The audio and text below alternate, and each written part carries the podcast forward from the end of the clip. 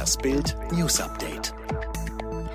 Bundesregierung plant neues Corona-Gesetz, keine Lohnfortzahlung für Urlauber nach Risikoreisen.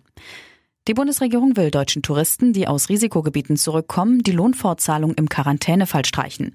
Bereits am 27. August hatte die Ministerpräsidentenkonferenz unter der Leitung von Bundeskanzlerin Merkel beschlossen, eine Rechtsänderung anzustreben, um Arbeitnehmern keine Entschädigung für den Einkommensausfall zu gewährleisten, wenn sie nach einer vermeidbaren Reise in ein Risikogebiet in Quarantäne müssen.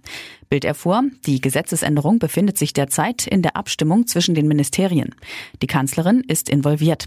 Der Urlaub kann für uns richtig teuer werden. Berlin beschließt Maskenpflicht in Büros.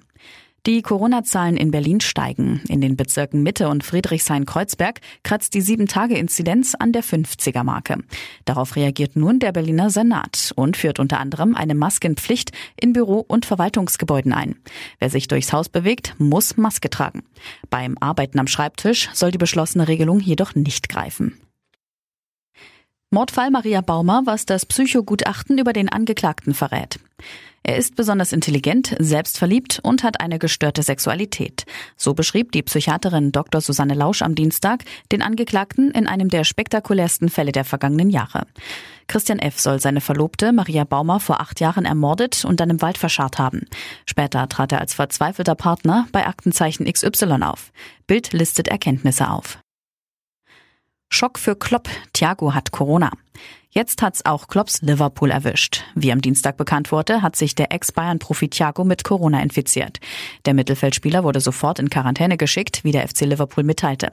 Thiago war Mitte September von den Bayern nach England gewechselt. Erst Test, dann Fest. So läuft das mit Mick und der Formel 1. Mick Schumacher wird nächsten Monat beim Deutschland Grand Prix sein Formel 1 Debüt geben. Das verkündete Alfa Romeo gestern um 14.13 Uhr offiziell per Twitter. Der 21-jährige Sohn von Michael Schumacher wird am Nürburgring zwar nicht sein erstes Rennen machen, dafür aber erstmals bei einem offiziellen Rennwochenende am Steuer eines Formel 1 Wagens sitzen und im Freitagstraining zum Einsatz kommen. Eine Belohnung für starke Leistungen in der Formel 2. Der nächste große Schritt in Richtung einer Zukunft in der Königsklasse des Motorsports.